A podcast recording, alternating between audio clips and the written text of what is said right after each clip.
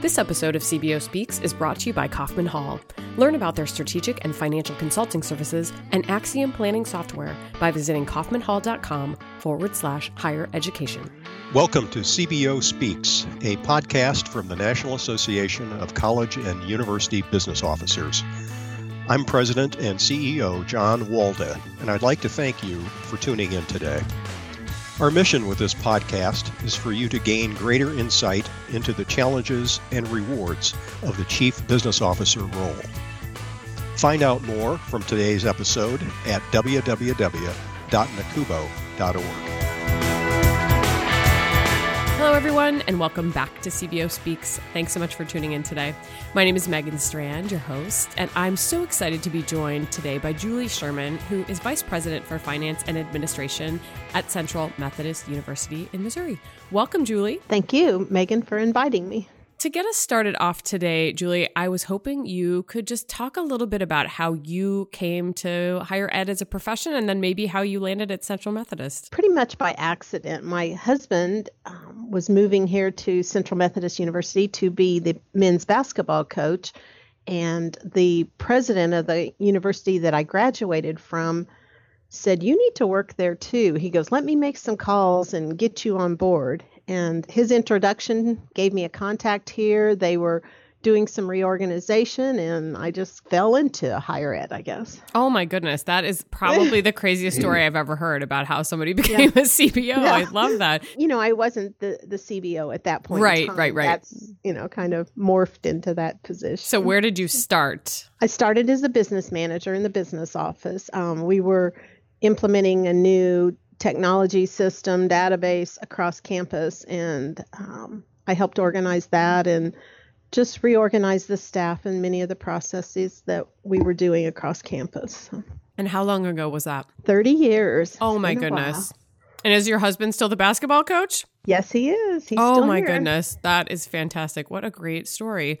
Did you know then, when you had entered higher ed, that it was a place you felt like you could stay? And did you set your sights on becoming CBO, or how did that all happen? No, but we love the college atmosphere. I think once we we landed here and you know just started seeing the young folks and becoming involved on campus, it just grew to be home and I just had the opportunity to take over different departments and move up the ladder. And I've had great presidents to work with through the years. I'm now on our third president, and just the opportunity just worked for us, and it it's still working today. Wow, what a great story! That is a, definitely a unique story, yeah. Julie. Anything you wished you knew but didn't when you first started working in higher ed, when you first took that position? I think at first, you know, we we were a young couple, or I was, you know, newly married and didn't really have any idea, and just somebody encouraging me to get involved more with professional development and read the publications. At that time, technology, you know, wasn't the instant, you know, resource that it is today, and there was a lot of trial and error at first of, you know, what's going to work and what are options that today you could get online and you know find many of those resources immediately available. So you wished you had just known a little bit more to yeah, to dive into professional ed. oh about higher ed. Okay about higher sense. ed yeah. That makes sense. well now 30 years later you probably know a little bit about higher ed. Yes i think so. Talk a little bit about central methodist university. What makes that organization unique for you as a cbo we have a strong off campus presence as well as our residential traditional students. And so for the last 10 or 15 years, that's been an area that we've expanded greatly into our online and our off campus um, collaborations with different um, community colleges as well as um, other hospitals and such for programs. And that's been, you know, different as a CBO is finding rental spaces, worrying about you know leases and landlords off campus at sites that you know I've never really been to, and it's also been a challenge bringing back um, financial aid and student billing to campus, the campus here, you know, where we're serving students that are you know miles away from us. So that's that's been a challenge for us over the last several years. It's a little different than many campuses, but it's been very beneficial to CMU. And do you see that as a growth area for you? Oh, absolutely. It's, you know, students are wanting different types of services, different ways. Our traditional students, we already have about anywhere from 10 to 20% taking, you know, a mixture of classes online, offsite, you know, that as well as being here on campus. Can you give me an example of the types of partnerships that you're starting? You had mentioned you have students that are um, online, but you had mentioned some partnerships as well. We have a relationship with every community college in the state of Missouri. We were one of the first um, four year private institutions to collaborate with the state community college in a two plus two program back in the late 90s. Mm. And we continue to um, nourish those um, partnerships. And we're not the only players in the in the market these days. You know, everybody's jumping into those, but we tend to um, be real strong in our nursing and our allied health programs as well as education programs where we can partner with the hospitals to provide a nursing program you know in a larger city area to the like i said the local community colleges across the state julie what would you say is most exciting about your role currently there's something different every day. Um, you know, whatever I, I think I'm going to do that day, usually by the end of the day, it's taking a, a different twist. it's it's not boring, that's for sure. What are you doing now that you never imagined you'd be doing 10 or 20 years ago? Building buildings and working with subcontractors. Mm. Um, I have a wonderful director of um, facility operations, but the two of us have had several remodeling and building projects the last 10, 15 years. And um, I always say, oh, I could build a house in a minute now after doing these doing these larger projects. And that was something that, you know, knew nothing about years ago. So And is that something you enjoy?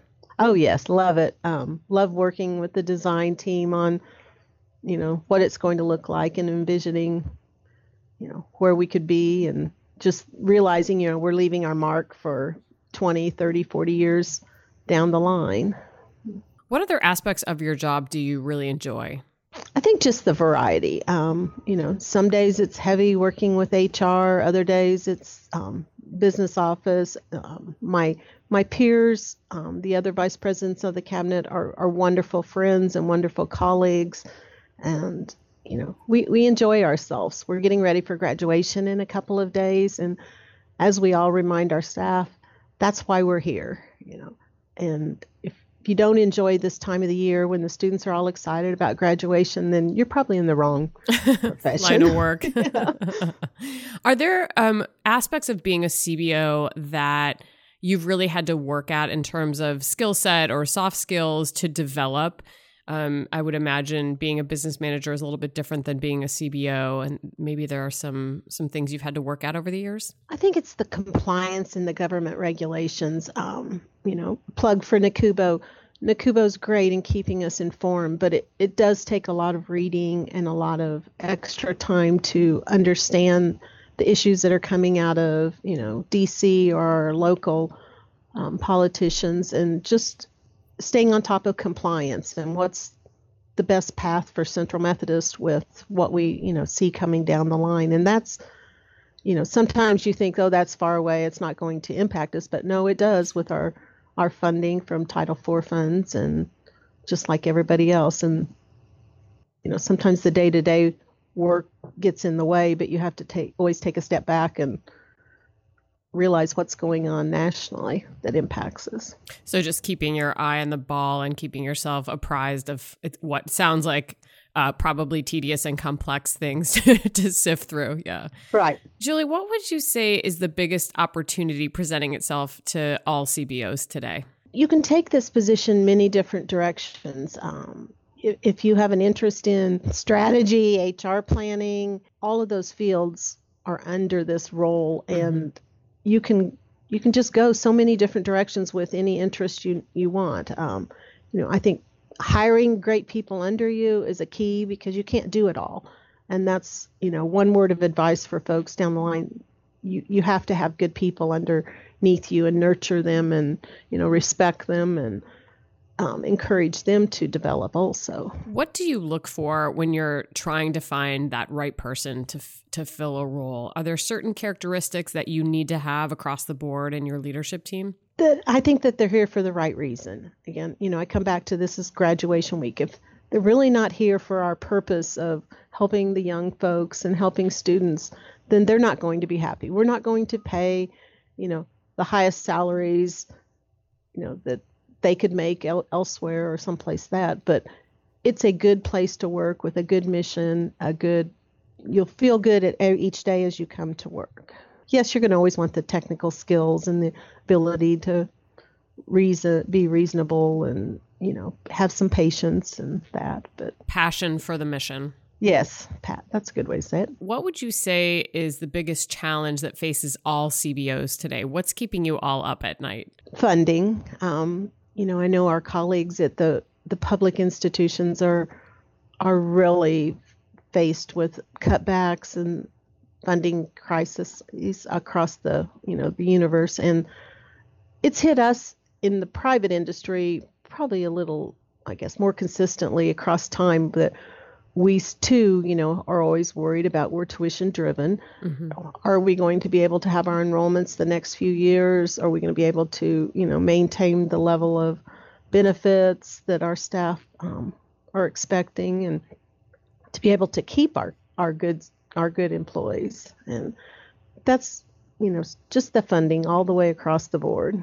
And is there anything you are doing at CMU to address that funding challenge that you you think is that you're particularly optimistic about? I mean, obviously, time will tell with some of these things, but. Well, we're currently um, looking for a new vice president for enrollment management. This has been a position that um, was under admissions and enrollment was under another um, vice president, and we're looking to break those responsibilities apart so that we can focus on additional, you know, types of resources from new students or new programs. And we, we think bringing another leader on board will help us um, strategize into the future and places where we want to be.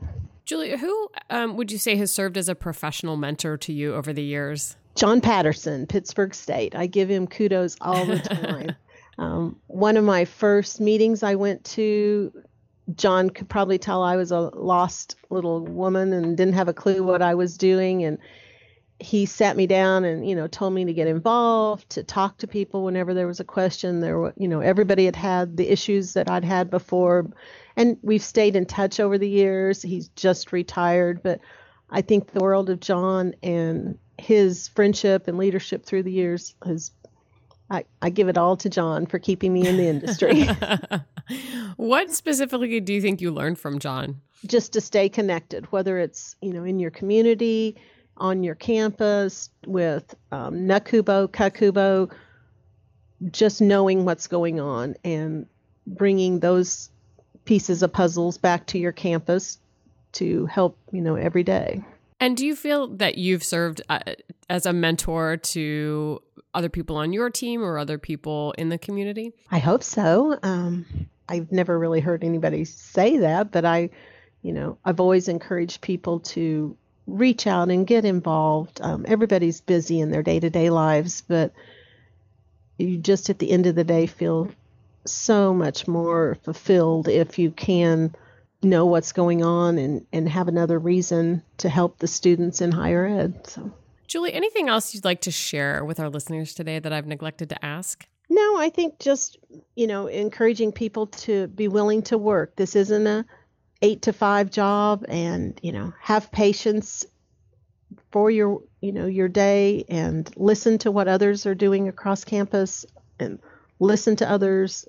I just that's the word that I keep coming back to all the time is just listen and keep going.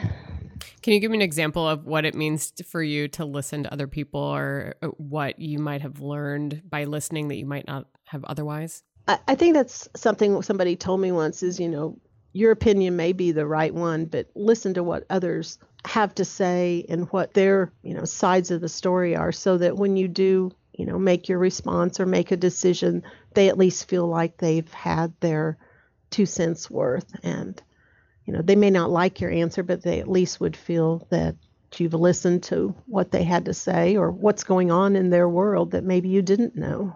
Perfect. Well, that's a great way to end our conversation today. Julie, thank you so much for your time and for sharing just some of these great insights from your career with us. Okay. Thanks, Megan. Good luck.